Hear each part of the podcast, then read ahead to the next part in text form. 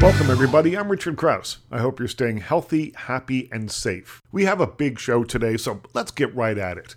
Later on in the show, we'll meet Linden MacIntyre, the award winning former co host of the investigative news program The Fifth Estate. He's also a Giller Prize winning best selling author with a new novel called The Winter Wives in store now.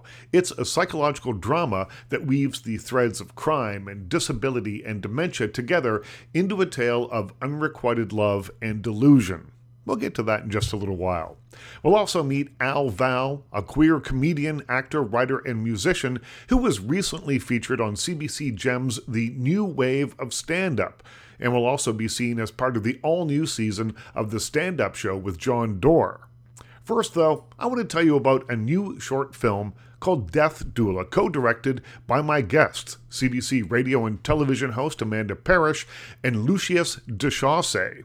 It's the story of a dystopian near future where our death date is predicted by an app. But there's a twist here.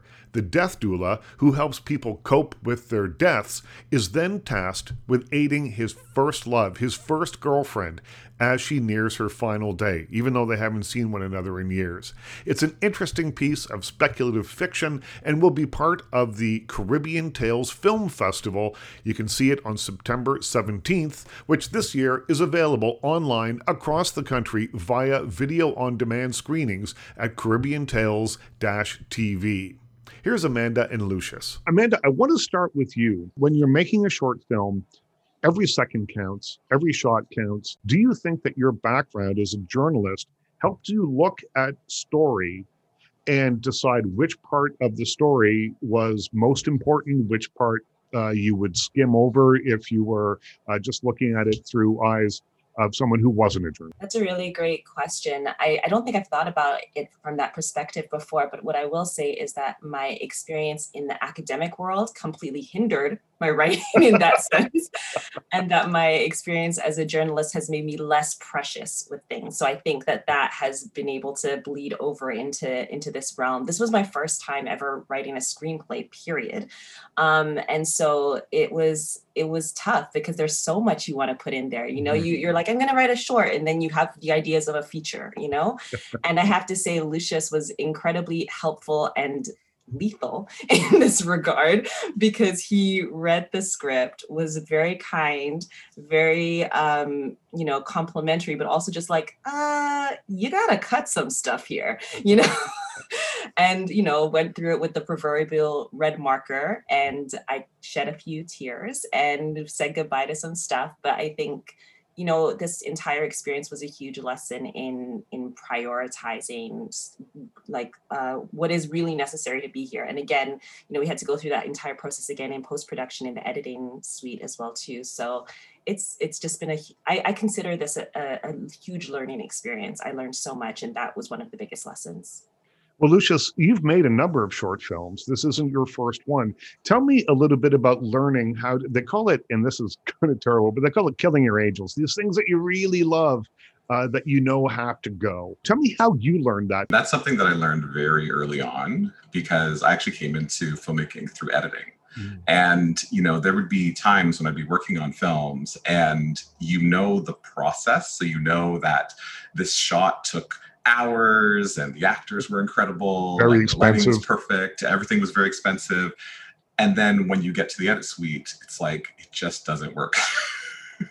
and so I had to be the one, you know, usually to say this this just doesn't work. It just doesn't fit. It doesn't tell the story that we're trying to tell, even though it's a beautiful shot, even though it's beautifully composed.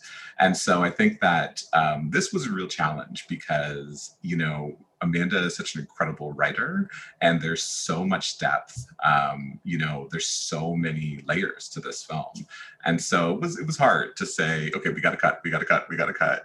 But I knew that if we didn't cut it from the writing, it would just be that much harder to do it in in post production. So right. we, we, had to start from that spot. So you started before you ever shot a, a minute of film. Then you had to look at this and said, okay, we're going to pare it down to this. Were there further cuts after that? Yeah. Uh, yeah. I mean, you know, the idea was to have a 12 minutes, so you can see how we've struggled here. um, yeah, there was a lot of because you know, as you said, it's a short film. You, you, know, some of the best short films are just a slice of life, right? Like mm-hmm. a scene, a moment in time.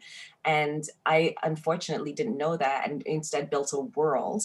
And then we had to take that world and just take a slice. And so it was really tough. And there were it was it, there were some heartbreaking moments of cutting. You're listening to my interview with Death Doula co-directors Amanda Parris and Lucius Dechausay. Um, Amanda, tell me a little bit about the inspiration for the story. It's a dystopian story where an app tells you how much time you have left. So it's about end of life. It's about, I guess, our attitudes about end of life and, and how it affects people differently. It's an interesting take on it. Tell me a little bit about the the inspiration. Yeah, I mean, I wrote a short play earlier or less last year called The Death News, and these two things kind of came out of the the mm-hmm. dreaming up of the same world. Um, and the inspiration came from uh, this TV show that does exist in Grenada called The Death News, uh, where in Grenada, the island where my mom's side of my family is from, uh, people every evening sit around and watch the news to find out who died on the island that day. And that's always been a very interesting concept to me. Uh, but I wanted to reposition that idea in North America. And it just, and then and thinking about uh, the ways that we think about death thinking about the ways that we try to prep for it the ways that we try to avoid it. Um, i was also very interested in writing something that wasn't directly connected to my experience but instead wanted to try to utilize my imagination. So uh, a lot of my writing has been you know leaning on some of the biographical. This was a, a challenge to write something just imagination based and so writing something futuristic felt like a really interesting um, experiment as well too. So yeah, the idea came from one, this thing that actually exists, the death news in Grenada, and two, wanting to push myself to write something futuristic, which I've never done before. Um, and so yeah, the the concept of the app came in. I started researching about death doulas, which do exist and are a really interesting practice that are, is also kind of increasing in North America. Um, and so taking a little bit of all of those things and then and then trying to craft a sort of tragic romance out of all of it um, was really what it came down to. But I wrote this as part of a continuing education class at U of T, like a screenwriting class. Um, it was it was my I have never gone to film school, so I you know after working at CBC all day, I took this like weekly evening class at of Con Ed at U of T. Shout out to Lana Pesh, the teacher, and uh, wrote the first draft of this script there. And I really just wanted to push myself to write something in a way that I've never written before. And Lucius, you're the co-director here. How do you and Amanda complement one another in this process? Oh, I think really beautifully. You know, Amanda is so smart and can basically do anything, anything and everything. um, and uh, you know, we we really had a, a very natural working process. Um, you know, especially on set. You know, she really worked um, directly with the actors. You know, primarily I worked primarily with the camera. Um, and you know, we had moments where those um, you know those roles sort of switched, or you know, leaned more in one direction. Mm-hmm. Um, but it was pretty seamless. You know, I I had um, co-directed uh, one film before that, and um, I think the the working process you know between two people who are supposed to be leading and make, you have so many decisions to make um, there's so much room for conflict for disagreement for just you know different um, aesthetics or approaches. And i think that uh, you know amanda is like so strong in her vision um, but so kind and warm in in you know working collaboratively. Amanda one of the the themes that i took away from this or one of the the notes that i took away from this uh, was one of legacy. Your uh, your character who is about to pass away, we can say that, uh, is she says, not afraid of dying, but of not being remembered. And I thought that was extraordinarily powerful. Even though this is a futuristic you know setting the the themes of it are universal and you know even though we don't have an app that tells us when we're going to die we all know we are going to die. And you know there's something that is so scary about this thing that everybody we all share in common. And and i was really curious about what is the thing that is the scariest part of that you know? And when i started to ask the question for myself it was this idea of like everything you did won't matter you mm. know? Nothing matters. And that's I don't know, to me, that's just completely terrifying. And I love the idea of Nina being this, you know, woman who's so vivacious and, uh, you know, charismatic and living life to the fullest and, you know, has done so much. Mm-hmm. Um, but at the same time, feeling as though none of it will matter anymore. Um, and yeah, it just hit me as a sort of a poignant sort of element. It was, it was, you know, one of the things that I could relate to. It's I guess it's a fear that I have as well too. You know, it's you. I remember when I was younger, my best friend and I used to write um, diaries and then share the entries with each other just to make sure oh. someone heard it. Which is wow. like, doesn't that go against the complete idea of the diary? but, but something about knowing, having somebody else know that you you had this experience, you yeah. had this moment, you had these emotions, and you articulated it in this way, right? Um, seeking that audience or that appreciation or that affirmation of your existence, I thought was really interesting. It was written, shot, and started going through the editing process in 2019. Oh wow! So, you know, it's it was in the BC before COVID. Yeah, that's you know, right. like, um, and so yeah, for it to to and then in the meantime, both Lucius and I had children. So like our lives have completely changed from the time that we made this, and I think my script probably would change if I was to write it today, you know, the questions that I would ask, the things. But I think it's really fascinating and, and kind of, you know, one of those sort of universal like the universe has a better plan than you had it, it you know it's kind of perfect that it's coming out right now and um and and that it asks all of these questions that we've all been asking each other and thinking about ourselves. That was Amanda Parris and Lucius Dechausay. Check out their short film Death Doula at the Caribbean Tales Film Festival. All the details you need are at Caribbean Tales-TV. First, we meet Al Val, a queer comedian, actor, writer, and musician who was recently featured on CBC Gem's The New Wave of Stand Up and will be seen as part of the all new season of The Stand Up Show with Jon Dore. Here's Al Val. Why did your siblings used to call you Space Cowboy? Uh, great opening question. You, you dig right in to, to my sh- shady past. Um, I used to be called Space Cowboy because I would I would be very quiet around my family and just in my own universe. I wouldn't mm. talk much. I would just be off somewhere. And there were so many instances where we would all pack into the car. I have a big family, four siblings. Right. And we would pack into the car to go to some event, a, a funeral, a family reunion. And maybe half an hour into the drive, I would be like, Where are we going? Like I would just never really know what was going on, and I would just sort of go with the flow. Well, I asked that question because I wonder if this idea of just living in your head a little bit uh, relates directly to your work now. Uh, the idea that you were maybe thinking about other things, creating characters, letting your mind wander. Um, those are all things that you can use in comedy, uh, in the improv work that you've done. Uh, I wonder if there's a straight line between Space Cowboy and what you're doing today. Yeah, I would say that's not much of a stretch. I would say you're exactly right. I mean, living in my head, I, I got to use my imagination a lot. I was I spent a lot of time entertaining myself before I attempted entertaining other people. Were there comedians that first made an impression on you? Did you see someone on television or, you know, comedy CDs or albums or something? What was it that grabbed you about comedy?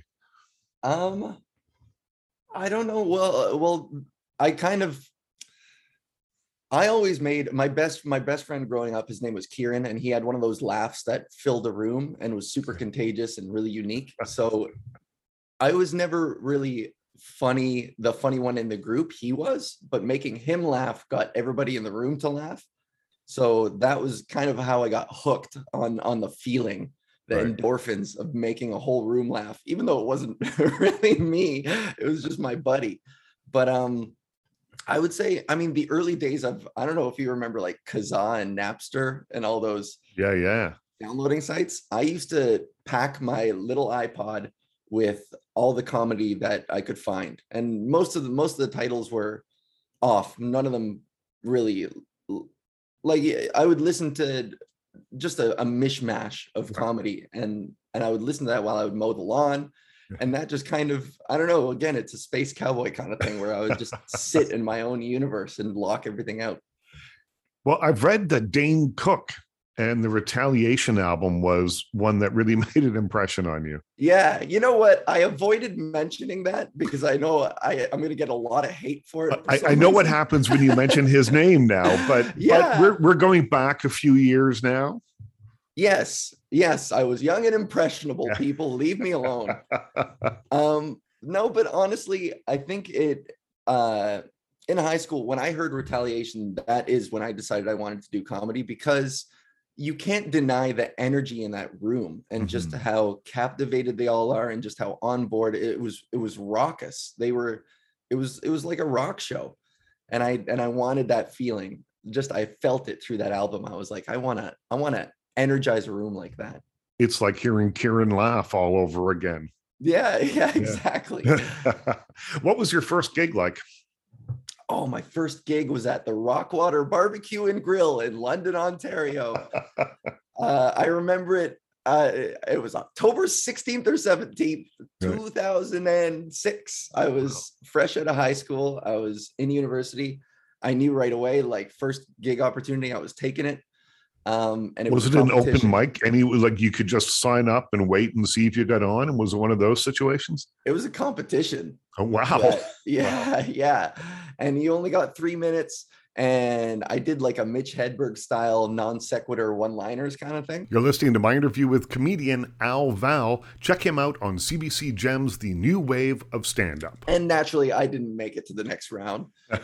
and I felt pretty hard done by by that. So I've ever since then I've been uh, I've had a chip on my shoulder from when I didn't make it to the next round of the Rockwater Barbecue and Grill comp. London's funniest person.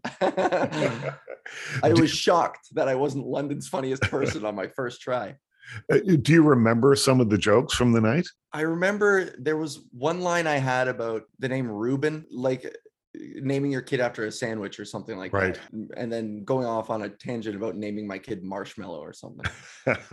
and had you sat down with a notebook and and written these out how did you practice i mean the idea of being up on stage alone in front of people for the first time talking directly hoping to get laughs did you get laughs were there many laughs I got I got a chuckle and a snort, I would say.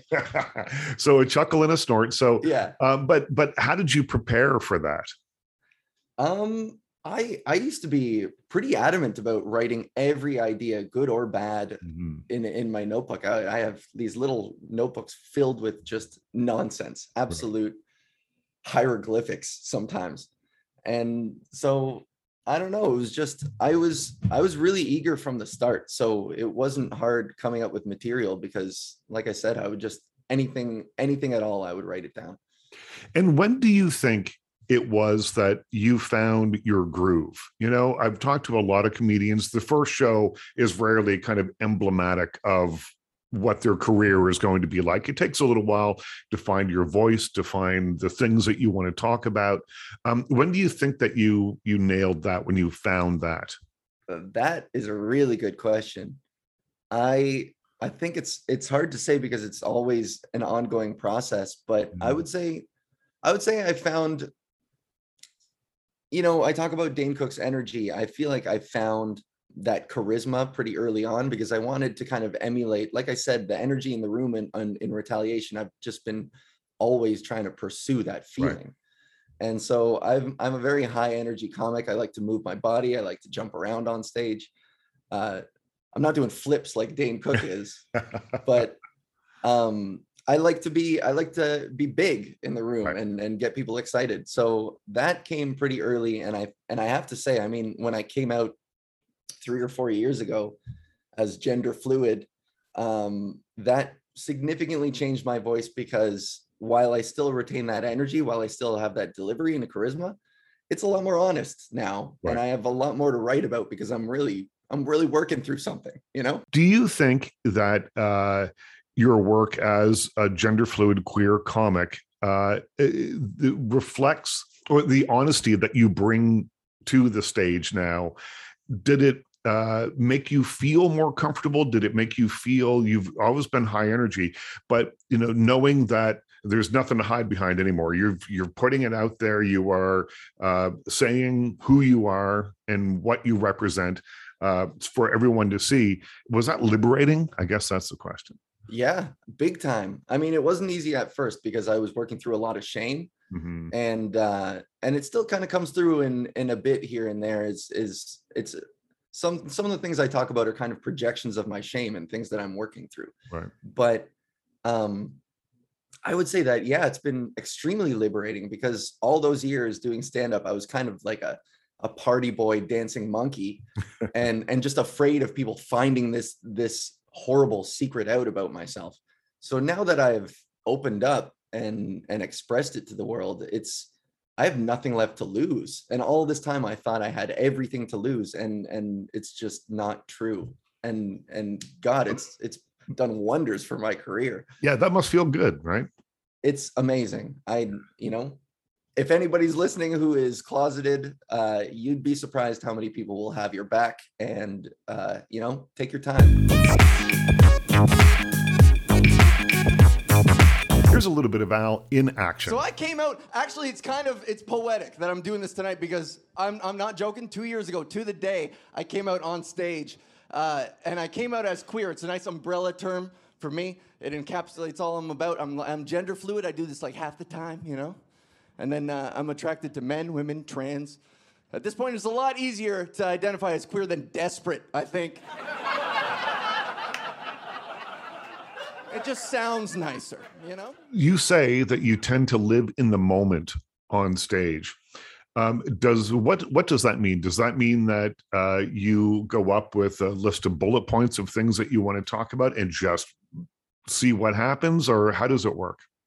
Um, I mean, that's that's pretty much it. I go up like uh I heard the other day some some pro was complaining about comics going up with stuff written on their hands. Hmm, And in the 14 years I've been doing this, I still write stuff on my hands. Like there was a on the stand-up show with Jon Dore on that footage, you can see I still have bits written on my hand because I'm a space cowboy and I'm forgetful, but but it's true. I also live in the moment, so I get easily distracted.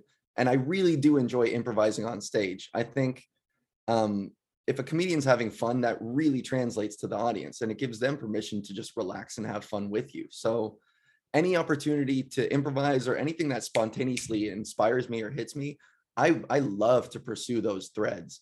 So um, yeah, I keep it pretty bullet pointed. I make sure I kind of remember where I'm going, but I'm always open to to navigate to improvising. yeah, and and feeling the vibe in the room, I would imagine. Yeah, big time. Yeah, Yeah. some people want to be talked to. Yeah, and okay, well, uh, do you get heckled? I mean, uh, you might have been, and you tell me, but were you afraid when you came out that it would change the interaction that you would have with the audience Oh yeah, in terms at of heckling and things? Yeah, at the beginning I was terrified, and uh, to be honest, there are still some gigs that I'm very apprehensive about expressing myself a little bit more flamboyantly, if that Right. makes sense. You know, keeping it uh, keeping it locked in a box and going out and just being that dancing monkey party boy again. Yeah, Um, but I found that you know audiences have surprised me too. Like uh, Toronto, I haven't had a chance to travel very far outside of Toronto since COVID hit. Right. But like Toronto never ceases to surprise me at how supportive universally everybody is. I haven't experienced a whole lot. I mean, I got I almost got in a fight at one bar, but that was kind of it. The guy was drunk and alone, so one insignificant transphobic speck in a sea of love, adoring support. I'll take it. It's fine. and uh, how do you, uh, other than almost getting into fights, or the one time anyway, uh, how do you deal with a heckler? Um, What's your best advice? Is it better just to like shut them down with a quick barb, or is it better to kill him with kindness? I usually kill with kindness. I I I have this terrible affliction that makes me need to to need everyone to like me. Right. It's crippling, Richard. You're listening to my interview with Al Val. Find their comedy at CBC Gem's, the new wave of stand And so uh anytime a heckler heckles, even if it's not in good faith, even if it's mean, I'll usually I'll I'll banter with them like I'll roast them like a friend would. You know what I mean? It's never maliciously punching, but it's kind of it's not punching down, it's kind of punching sideways, like Right. a backhanded compliment or something like that.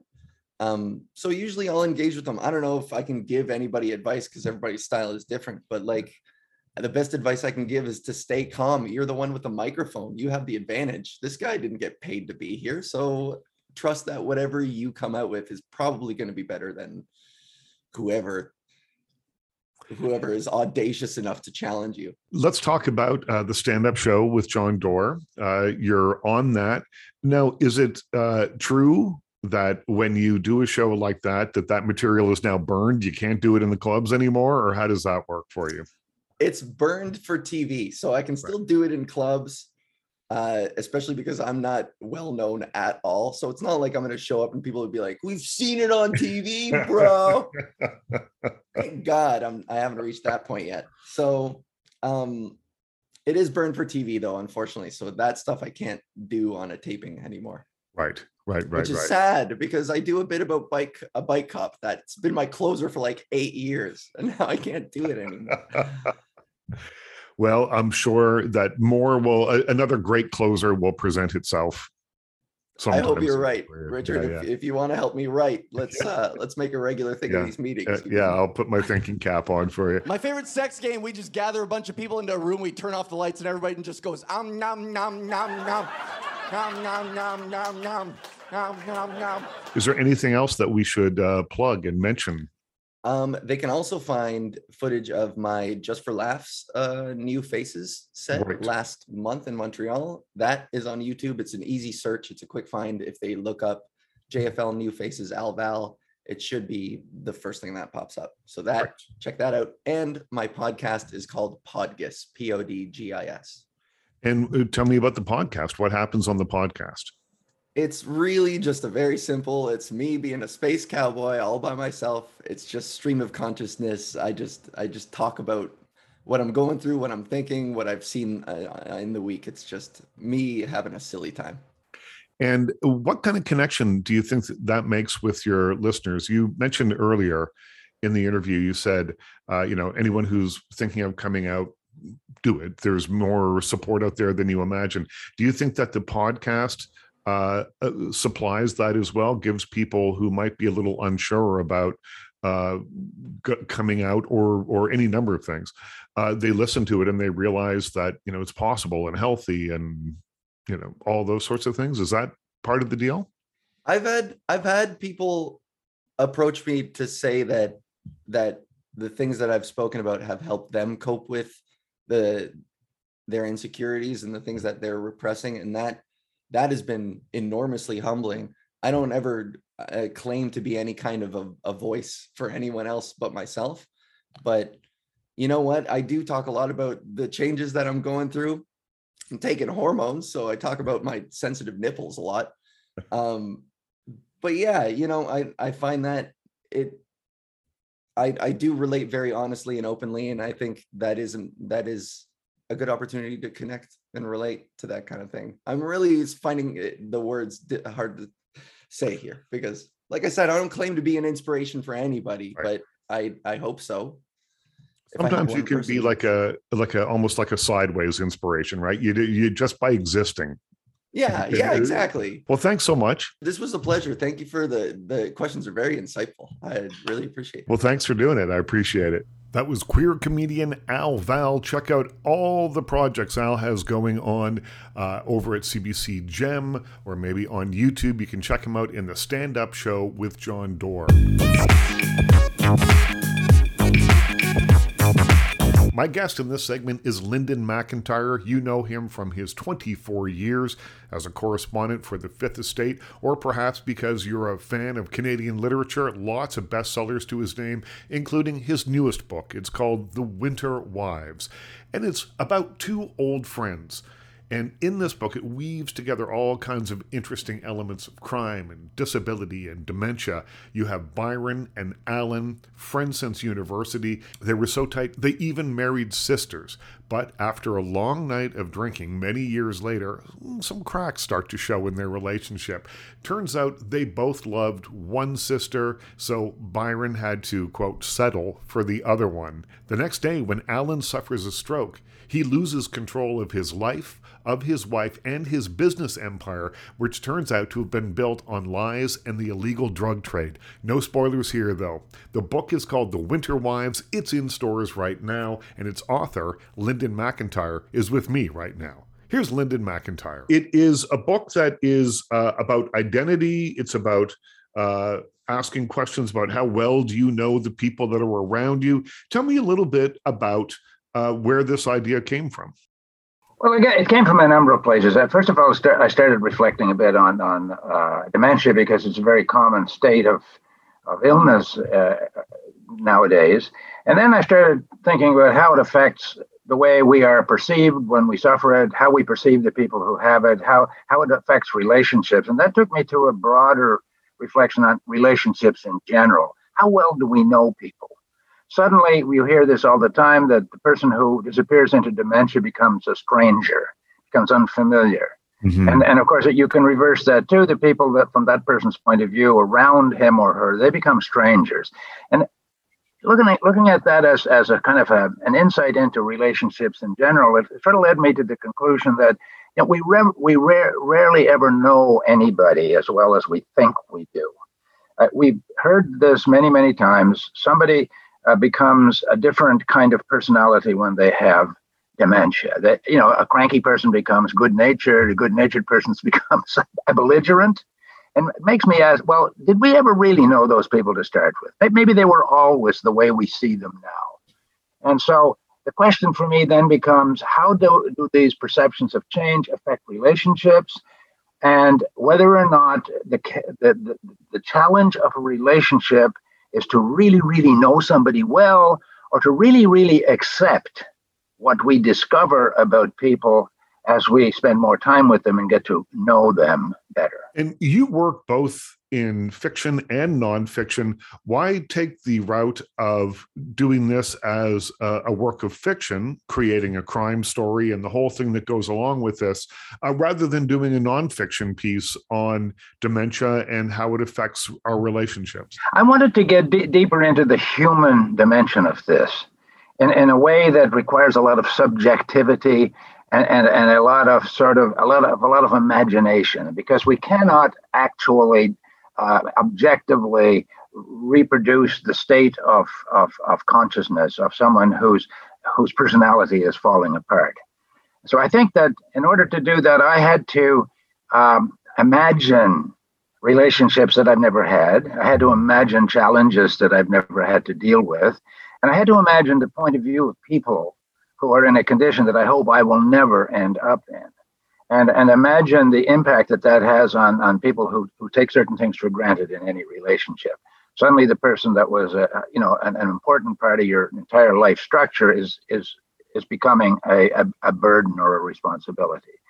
To do that, um, I thought it would be more useful and probably maybe allow enable more originality if I just sort of took it through the the area of speculative fiction. You're listening to my interview with Linden MacIntyre, author of The Winter Wives, in stores and on bestseller charts right now. I'm always interested to hear uh, authors discuss their characters because you while you're writing the book, I think you have a relationship with those characters. You have to. In a book like this, uh, which asks these questions about identity, does it change the relationship that you have with the characters as you go along? Do you discover more about them uh, the the deeper you dive into this idea that their personalities are changing and and and things are different uh, in their lives than perhaps they were at the beginning of the book? Well, that's an interesting question because it it it's, it absolutely goes to the core of the creative challenge. Um, you create per, you create uh, uh, uh, characters in a particular situation, and then the situations change. They evolve. New situations arise. So therefore, you you have to find new relationships with, with the with the character. And I think that's pretty much like life. If you get into any kind of a partnership, whether it's domestic or, or corporate or whatever, as time goes by, uh, t- different challenges arise. You they, they affect your relationships, and you have to adapt to them. And it's the same with the creative process. I didn't envisage all the particular scenes that that show up in this book. And as each scene arose, it seemed to be a logical progression of the narrative, a logical pro- progression of the story. And of course, it, it does create challenges. Well, okay, how does the how does the character react to this? And I will be the, the author of the reaction, but at the same time, it will be a surprise to me that that the, this the challenges that this that this reaction in, involves. And so, yes, my relate. You know, there are times in this book, and you probably know where they are, where where my relationship with certain characters became extremely difficult, mm-hmm. almost to the point of breaking the relationship, almost to the point where I'm just not going to write any more of this crap. So because I was just kind of like so offended by where the narrative arc led me in the life of this particular person, and and it was it was really a challenge. I had to set it aside for a while. And then I picked it up and I said, well, you know what? This is this is a sort of a, a, kind of way we live, isn't it? You know, you especially you're married to someone or you're in business with someone, and, and you suddenly hit a, a kind of a crisis where the behavior of your partner is like shocking. And then you have to really face the, the, the fundamental integrity of the relationship and the fundamental value of the relationship and the fundamental value of the person that's engaged in this breakdown or whatever, whatever it is. And, and you decide, you make a decision, am I going to continue the relationship or not? And I actually came up against that very human challenge in, in this book would you have put it aside? I mean, you put it aside. Would you have shelved it completely at, at um, any point during this? I decided, you know what, I'm going to play it out to the bitter end and see. I, I didn't even know where the end was. Right. I'm, I'm going to just sort of filter this to what I understand about the the other characters and see how they react. And the reactions were ambiguous. I mean, one one person who didn't know the full story, she uh, sort of like, "Come on, let's let's get on with things," and the other person who was part of the of the outrageous uh, behavior, uh, she walls everything off. Mm-hmm. And so I figured, okay, I'm going to take this to the end, and then I'm going to run this by some, particularly some women readers that whose opinions I respect, and I did. And it was the responses of it was those responses that reassured me. Okay, I'm not going to burn this or whatever you do in the digital right. age. you don't burn stuff anymore, I guess. But, yeah. but I'm, I'm going to leave, let this play out and see where it takes you know where where how it survives out in the world because you know book becomes a, an organic thing and it becomes the property of whoever decides to read it and uh, and and then the person who decides to read it will face the same challenges in in his or her relationship with this book and so the book is now on its own uh, I've accepted the behavior, I've accepted the characters, I've accepted their warts. That was Linden MacIntyre on his book, The Winter Wives. Find it wherever you buy fine books. Big thanks to Linden, a big thanks to Al Val, comedian, actor, and writer, and a big thanks to Lucius Dechausay and Amanda Parris find their film Death Doula at the Caribbean Tales Film Festival. Of course, my biggest thanks, as always, goes to you for listening. I'm Richard Crouse. Stay weird, and we'll talk again soon.